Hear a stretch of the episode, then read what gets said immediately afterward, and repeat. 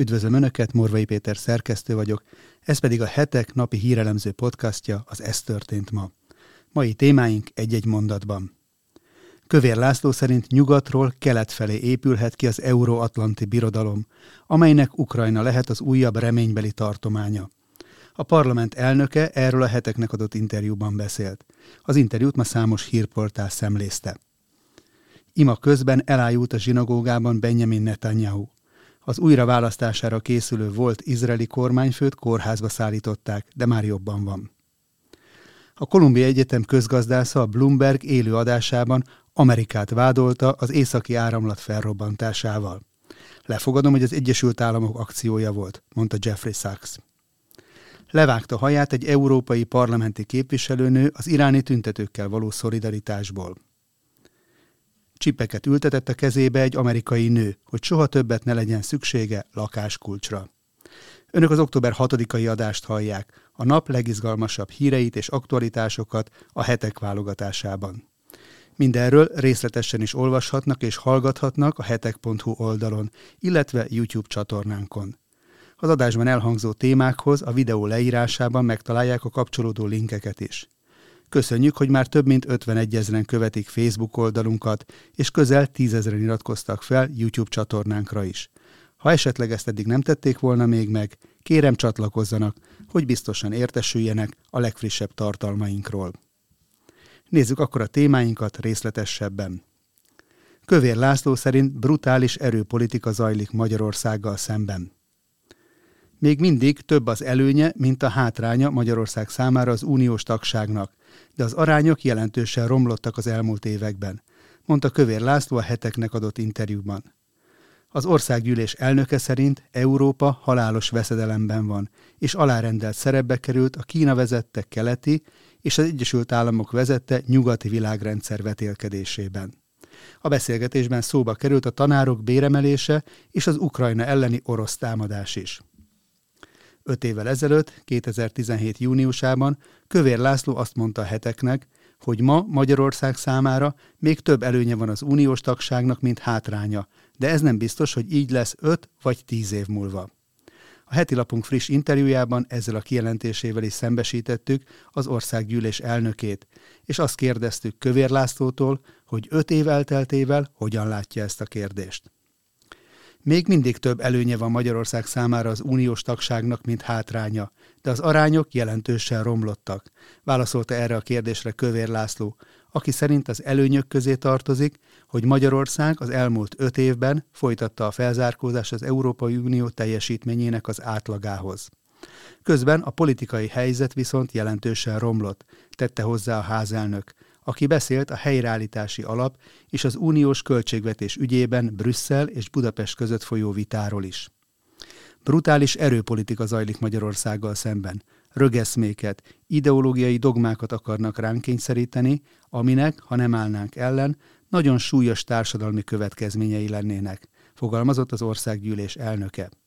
Szerinte, ami az uniós pénzekkel zajlik, az olyan nyílt önkény, hogy csak utonállásnak tudom nevezni.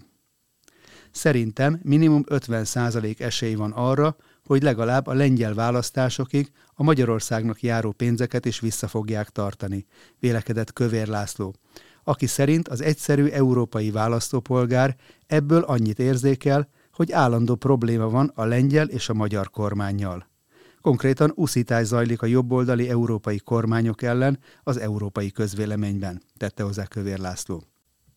Arra a kérdésre, hogy ha úgy látja, hogy az Ursula von der Leyen bizottság ennyire önkényesen lép föl, akkor nem volt-e hiba, hogy a magyar kormány 2019-ben segítkezett a von der Leyen hatalomra juttató alkú létrejöttében, Kövér László azt válaszolta. Szomorú, de a többi lehetőség még rosszabb volt.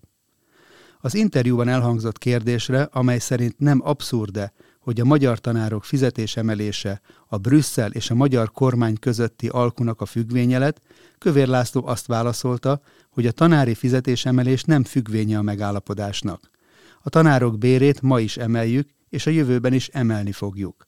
Ha megkapjuk Brüsszeltől a pénzünket, akkor gyorsabban, ha nem, akkor lassabban. Arra a felvetésre, hogy egy olyan politikusnak, akinek fontos a nemzeti szuverenitás, A fentiek tükrében az ukránokat kellene támogatnia a birodalomépítő oroszokkal szemben, Kövér László azt válaszolta. Óvatosan kell válaszolnom a kérdésre, de mi van akkor, ha a birodalomépítési politika valójában nyugatról keletre zajlik, és Ukrajna újabb reménybeli tartománya az euróatlanti birodalomnak. Ennek legalább akkora re- relevanciája van, kiki döntse el ezért, hogy melyik olvasat a szimpatikusabb neki. A háborút Oroszország indította, ezzel együtt Oroszországnak vannak legitim biztonsági igényei, amelyeket figyelmen kívül hagyni, miközben Oroszország a legerősebb nukleáris hatalom az Egyesült Államok mellett, óriási hiba lenne, tette hozzá Kövér László. A teljes interjú a hetek pénteken megjelenő számában olvasható. A nyomtatott lap teljes tartalma előfizetőink számára digitális formában már csütörtök délután is elérhető. Melkasi fájdalmakkal kórházba vitték a volt izraeli miniszterelnököt. Benjamin Netanyahu egy jeruzsálemi zsinagógában lett rosszul a Jom Kipúri ünnepen. A Jerusalem Post úgy értesült, hogy Netanyahu ima közben elájult, de már a helyszínen ellátást kapott. A 72 éves ex-miniszterelnököt stabil állapotban vitték kórházba, és a kivizsgálás után ma reggel haza is engedték. Netanyahu rosszul létéhez valószínűleg hozzájárult, hogy ő is betartotta a Jomkipúri 24 órás böjtöt, ami alatt a zsidó hívők sem ételt, sem italt nem fogyaszthatnak. A volt kormányfő már a kórházból üzenetet küldött, és megköszönte a jó kívánságokat. Jair Lapid jelenlegi miniszterelnök is gyors felépülés kívánta számára. A jobboldali ellenzék vezetője arra készül, hogy a három hét múlva sorra kerülő választásokon, amely az elmúlt három és fél éven belül immár az ötödik lesz, a szövetséges nemzeti vallásos pártok koalíciója élén visszatérhet a hatalomba. Netanyahu már eddig is a leghosszabb időt hivatalban lévő izraeli miniszterelnök. Összesen 15 évet töltött el kormányfőként, de a legutóbbi választásokon nem tudott stabil parlamenti többséget szerezni. A hírhez kapcsolódóan szeretném figyelmükbe ajánlani azt az interjút, amelyet a hetek a talán legismertebb izraeli influencerrel, Hanania Naftalival készített, aki korábban Benjamin Netanyahu tanácsadója volt. A sorsdöntő izraeli választásokkal kapcsolatban Hanania ezt mondta, idézem. Kritikus fontosságú választások elé nézünk, mert nagy a megosztás és a gyűlölet Netanyahu, a Likud ellen és általánosságban is, ami hosszú távon csak árt Izraelnek. Ezt látva az ellenségeink is egyre jobban felbátorodnak. Az izraeli hírszerzés vezetője szerint a palesztin terroristákat is részben az motiválja a támadások elkövetésére, hogy Izrael törékeny és instabil helyzetben van. Ugyanakkor szerintem Netanyahu-nak jó esélye van a visszatérésre. Az előző választásokon nem sok jobboldali szavazó aktivizálta magát. Őket kell most motiválnunk arra, hogy menjenek el voksolni. Az 1 plusz 1 egyenlő 4 elnevezésű kampány is erre szolgál. Azaz, hogy ha valaki Likud szavazó és elhoz magával egy olyan szavazót, aki azelőtt nem voksolt, akkor négy évet nyerhetünk egy erős, stabil kormányjal. Én és számos izraeli társam is ebben reménykedik, mondta heteknek Hanania Naftali. A hetek kiemelt figyelemmel kíséri az november 1-én sorra kerülő izraeli választásokat, csak úgy, mint a brazíliai elnökválasztás második fordulóját, amelyet két nappal korábban, október 30-án tartanak. Mint arról beszámoltunk, ezen a jelenlegi elnök Jair Bolsonaro és a korrupció miatt börtönviselt baloldali ellenfele Lula ex-elnök mérkőzik meg majd egymással. Kinek állt az érdekében a gázvezeték felrobbantása? Egy világhírű közgazdász váratlan bejelentést tett a Bloomberg televíziós műsorában, ahol azt állította, hogy az északi áramlat körüli szabotás akciók mögött az Egyesült Államok és esetleg Lengyelország állhat. A műsorvezető ezen alaposan meglepődött, és gyorsan megpróbált témát váltani. Jeffrey Sachs, a Columbia Egyetem professzora már az elmúlt hónapokban is komolyan bírálta a nyugatot az ukrán konfliktushoz való hozzáállása miatt amit a mostani tévés szereplésében sem rejtett véka alá. Úgy tűnik azonban, hogy ez nem nyerte el a Bloomberg TV műsorvezetőinek tetszését, akik megpróbálták gyorsan elterelni a szót. sachs arra kérték, hogy nyilatkozzon Oroszországról. Amikor azonban arról kezdett beszélni a professzor, hogy a konfliktus jelenleg egy atomháború felé vezető eszkaláció útján halad, és az egyébként nem is 2022. februárjában kezdődött, akkor az egyik házigazda rögtön megpróbálta félbeszakítani. Mint arra Sachs a műsorban kitért, szerinte az északi áramlat vezetékének megrongálása, amiről lefogadom, hogy az Egyesült Államok, esetleg az Egyesült Államok és Lengyelország közös akciója volt, fogalmazott a tudós, mire a műsorvezető számon kérte rajta, hogy vajon milyen bizonyítéka van ennek alátámasztására. Erre Sachs azt válaszolta, hogy idézem, nos, először is közvetlen radar bizonyítékok vannak arra vonatkozóan, hogy amerikai helikopterek, katonai helikopterek, amelyek rendszerint Gdansznál szoktak állomásozni, ezen a területen köröztek. Az év elején pedig az Egyesült Államok részéről is fenyegetést kaptunk, hogy így vagy úgy, de véget fogunk vetni az északi áramlatnak. Majd a műsorvezető reakciójára válaszul azt is hozzátette, hogy tisztában van vele, hogy a nyugaton nem lehet ezekről a dolgokról nyíltan beszélni. Cikkünkben a televíziós adás vonatkozó részét is megtalálják. Nem minden nap lehet hallani ilyen mondatokat a főáramú nyugati médiában.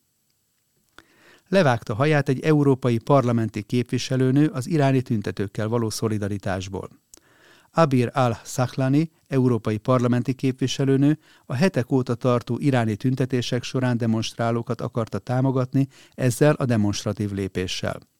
A svéd állampolgárságú, de iraki származású EP képviselőnő egy Strasburgi ülés során tartott felszólalása közben vágta le a haját, miközben elismételte az iráni tüntetők jelszavát, nők, élet és szabadság.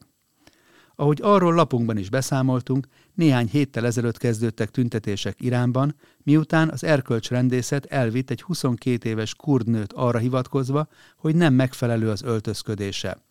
Maxa Amini a rendőrőrsön valószínűleg bántalmazás miatt meghalt, és azóta több ezren tüntettek, sok nő pedig a fejkendőjét levéve vagy a haját levágva tiltakozik az iráni kormány ellen. Al-Saklani elmondása szerint azért döntött így, hogy szolidaritást vállal az iráni tiltakozókkal, mert az iráni nők szabadságot akarnak, és itt az ideje a cselekvésnek, valamint annak, hogy az emberek kifejezzék irántuk a támogatásukat. A politikus emellett kritizálta a világ vezetőit, hogy nem elég bátrak, hanem éppen ellenkezőleg. Motyognak és sajtóközleményeket tesznek közzé. Elegen van ezekből az öreg, fáradt politikusokból, akik nem akarnak kiállni amellett, ami igaz ügy, mondta az EP képviselőnő. Valóban látványosan hallgatnak az iráni mártírnők küzdelméről az olyan máskor nagy feminista harcosok, mint Kamala Harris amerikai alelnök, Oprah Winfrey sztár műsorvezető, vagy éppen Michelle Obama.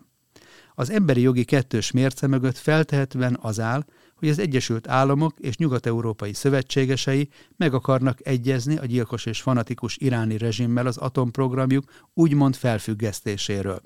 Izrael szerint ez az alkú csak időt adna Iránnak arra, hogy egyszerre akár több tucat nukleáris fegyver gyártását készítse elő, legkésőbb nyolc év múlva, amikor a tervezett atompaktum lejárna. Csipeket ültetett a kezébe egy nő, hogy soha többet ne legyen szüksége lakáskulcsra. Burgundy Wallernek a férje programozta be a csipjét a beültetés előtt, de a férfinak is a kezébe lett ültetve egy hasonló csip, amely még a közösségi oldalán található információkat is tárolja. A Las Vegas-i nő két évvel ezelőtt ültetett csippet a bal kezébe, a hüvely és mutató ujja közé a férje kezdeményezésére, aki nagyon jól ért a technológiához, és maga is csippet rakatott a kezébe korábban. Valera kezébe ültetett csippel nem csak az okos otthonuk bejáratát tudja kinyitni, hanem a házban található ajtókat, széfeket és szekrényeket is. A nő azzal érvelt a csipbeültetés mellett, hogy így sohasem kell amiatt agódnia, hogy például a házuknál lévő számkódos beléptető rendszernél bárki meglátja a kódot, vagy ellopják a lakáskulcsukat. A férje kezében lévő chip sokkal több funkcióval rendelkezik, például weboldalak és a saját közösségi oldalainak az adatait is tárolni tudja, és ha bárkinek az iPhone-jához érinti a kezét, akkor különféle honlapokat vagy applikációkat tud megnyitni a telefonnal. Burgundy Waller később a bal kezén a kisújja körmébe is csippet rakatott, ami információt tud tárolni a férjéhez hasonlóan, és kulcsként is funkcionál. A nő elmondása szerint a második beavatkozás sokkal fájdalmasabb volt, mint az első csip esetében, ami a hüvelykújja mellé van beültetve. A csipet egy telefonos applikáció segítségével lehet beprogramozni, így akár bankkártyadatokat, telefonszámot, e-maileket vagy helymeghatározással kapcsolatos adatokat is tárolni tud. A házas pár a közösségi oldalukon videóklippekben dokumentálta az eredményt. A felvételek cikkünkben megtekinthetők. A linket ezúttal is podcastunk leírásában találják meg. Nos, ennyi fért a mai ajánlónkba. Morvai Pétert hallották az Ez történt ma, október 6-ai adásában. Várom Önöket holnap is aktuális hírekkel, ajánlókkal, és ha szeretnének ezekről biztosan értesülni, akkor kérem, iratkozzanak fel a Hetek YouTube csatornájára, ahogyan ezt már közel tízezren meg is tették, amit nagyon is köszönünk ezúton. A holnapi találkozásig további szép napot kívánok mindenkinek, a viszont hallásra!